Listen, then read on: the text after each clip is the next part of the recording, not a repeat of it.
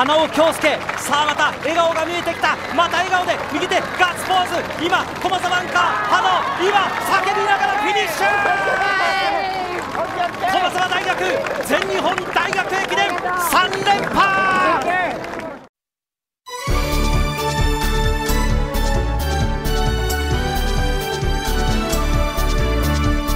箱根駅伝出場大学応援ラジオ。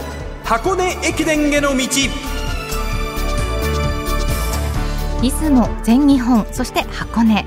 学生三大駅伝すべてを実況中継する文化放送ではこの箱根駅伝への道でクライマックスの箱根駅伝に向けて奮闘するチームを応援紹介しています。箱根駅伝への道ナビゲーターの柏原隆二さんそして文化放送斉藤和美アナウンサーです。こんばんは。こんばんは。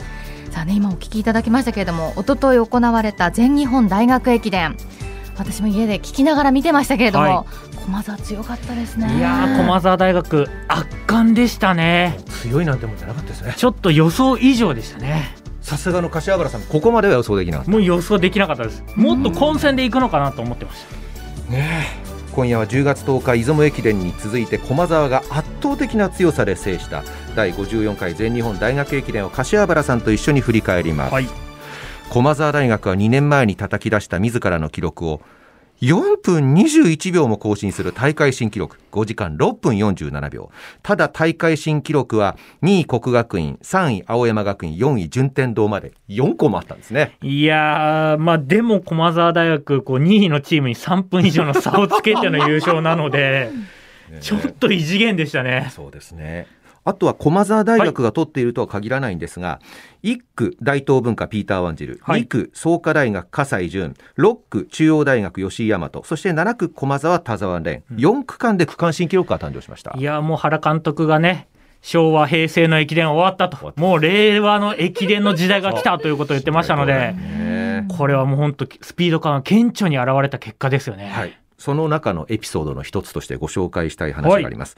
文化放送山田幹俊アナウンサーが監督バスのドライバーさんに聞いたんですが、うんフィニッシュ地点到着がこんなにギリギリになったのはこの10年で初めて。よくインタビューした山田さん。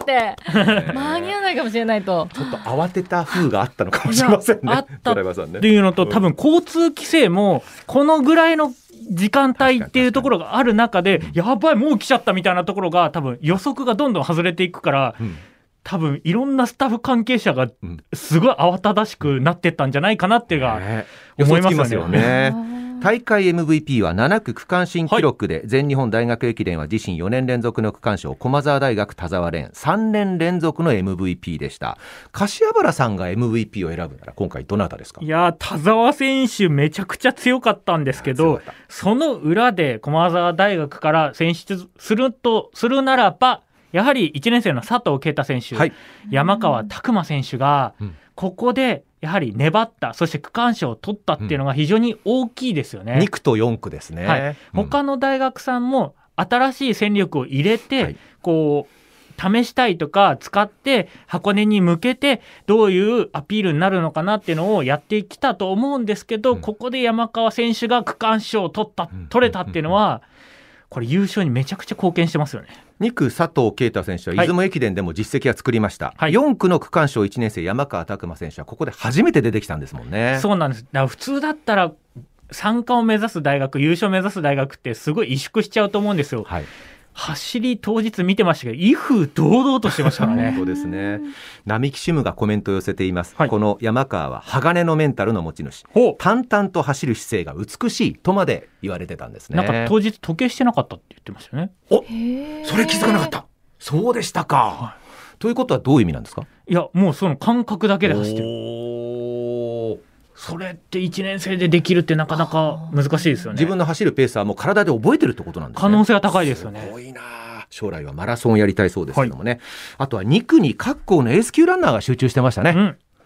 青山学院はこの2区で2年生の白石康生が力を発揮できず2区が終わった時点で駒澤とのタイム差2分19秒もありました、うん。この後7区が終わるまでその差はほとんど変わりませんでしたよね。いやー、となると、やはりここでね、上位争いができていればっていうのでもっともつれたんじゃないかって多分原監督は悔やんでたんだと思うんですが、それでもやっぱり白石選手は頑張ったと思いますし、はい。そこをこうどうやって補っていくか他の区間で補えるかっていうのも駅伝力なのでこれはまあ、白石選手の一人の責任ではないと思いますね。そうですね、んその後の4年生が頑張って挽回しようとしましたもんね。そうですね。初出場の創価、葛西潤が2区区間新記録の区間賞です。この2区で流れをつかんで、いきなりシード権獲得の5位と、創価大学は大健闘しました。いや酒井選手の区間賞嬉しかったですね。うんうんあのやはりこう4年生の意地をはいずっと見せて、並走したり前に出たりっていうところで。こう佐藤圭太選手を牽制していくって姿がかっこよかったですね。で駒澤最後は抜いてトップに立ちましたからね、素晴らしかったです。今シーズン大学史上初の三大駅でフル出場を果たした創価大学。距離が伸びる箱根駅伝はさらに有利になってくるんじゃないですか、そうなんです。これ4区に島津選手を置くとなると、やっぱり5区うん、誰登るのかとか、2区いにやフィリップ・ムラー選手なのか、3区なのか、はいはいはい。っていうところのこのオーダーの組み方が。大駒がいますからね。そうなんです。なんで、往路優勝すれば、袋優勝とか、総合優勝見えてきますので、そうですね。ここは何としても往路行きたいはずですね。はい。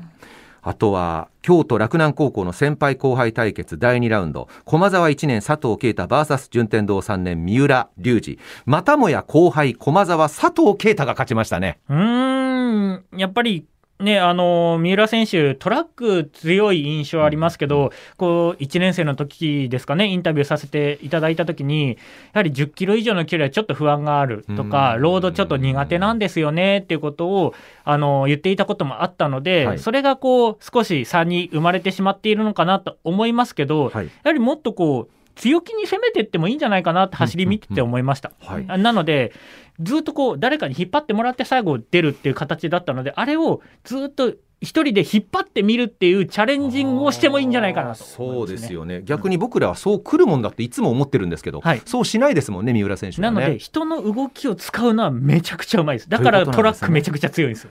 これが彼の走りなのかなと、うん。三浦龍司について順天堂の長戸監督は話してるんです、まあ、東京オリンピック出場本来の専門種目 3000m 障害と駅伝は別物なので爆走を期待するというより彼の良さを生かせるような区間に配置できればいいのかな。これ例えばどこですか？なると、1年生の時に1区走って箱根駅伝の時はい。10位だったんですが、はい。はい。これバージョンアップ、レベルアップしてるので、はい。1区でこうまた吉居大和選手とマッチアップして2人だけで行くってなると、とんでもない勝負になる可能性はあります。なるほどね。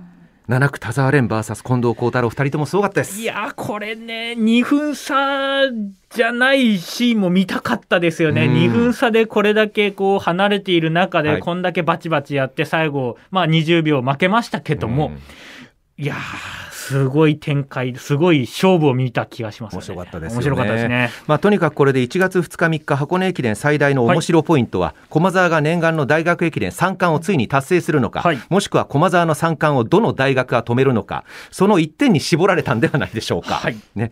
えーその中でストップ・ザ・駒澤1番手と見られるのは箱根駅伝ディフェンディングチャンピオンの青山学院です。原進監督の全日本大学駅伝直後の声どうぞ箱根駅伝に向けてはですねあの決して悲観をしてません。あの予定通りにあのちょっと厳しいかなと思った2区8区があの厳しい戦いになりましたけども他の区間はほぼほぼ負けてないのでだから山登り山下りにも自信がありますから箱根駅伝は勝ちに行きたいと。青山学院大学原進監督でした。まあ、勝負ってなったら4区までに1分半のリードが欲しい。そしてまあ、5区誰が登るのかってなった時に、はいまあ、トータルで練習ができている選手を配置したいはずです。なるほどね見ものですよ。青山学院限らず今この人が登ったら一番面白いっていう選手います？平林選手か伊地知選手、国学院のこの2人がめちゃくちゃ面白そうですよ。今回ですから出雲と全日本どちらも準優勝ですからね、はい。山がはまったら初優勝あるかもしれませんね。えーありえます。十分ありえます。いやー面白くなってきた、はい。1月2日3日箱根駅伝もう気分はそこに飛んでます、はい。ナビゲーターの柏原隆二さんと文化放送斉藤和美アナウンサーでした。ありがとうございました。ありがとうございました。ありがとうご。ざいました